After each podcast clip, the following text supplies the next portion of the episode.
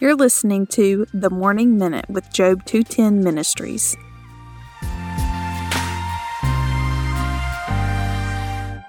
Ezra chapter 10, verse 44.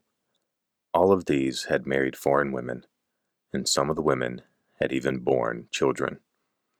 I'm still stunned by such a sad way of ending a promising, uplifting, hopeful book of the Bible.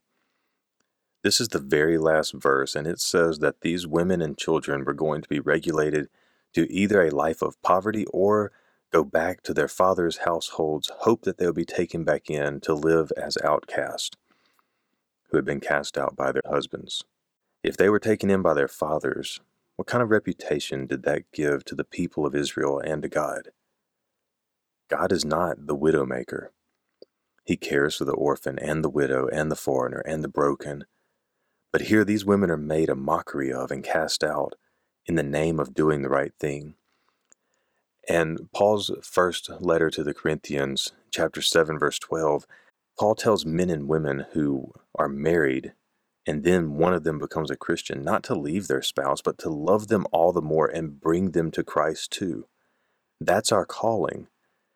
We might be in a bad situation, but we don't make it worse by removing ourselves, who, by the way, should be the godly examples of love from the relationship.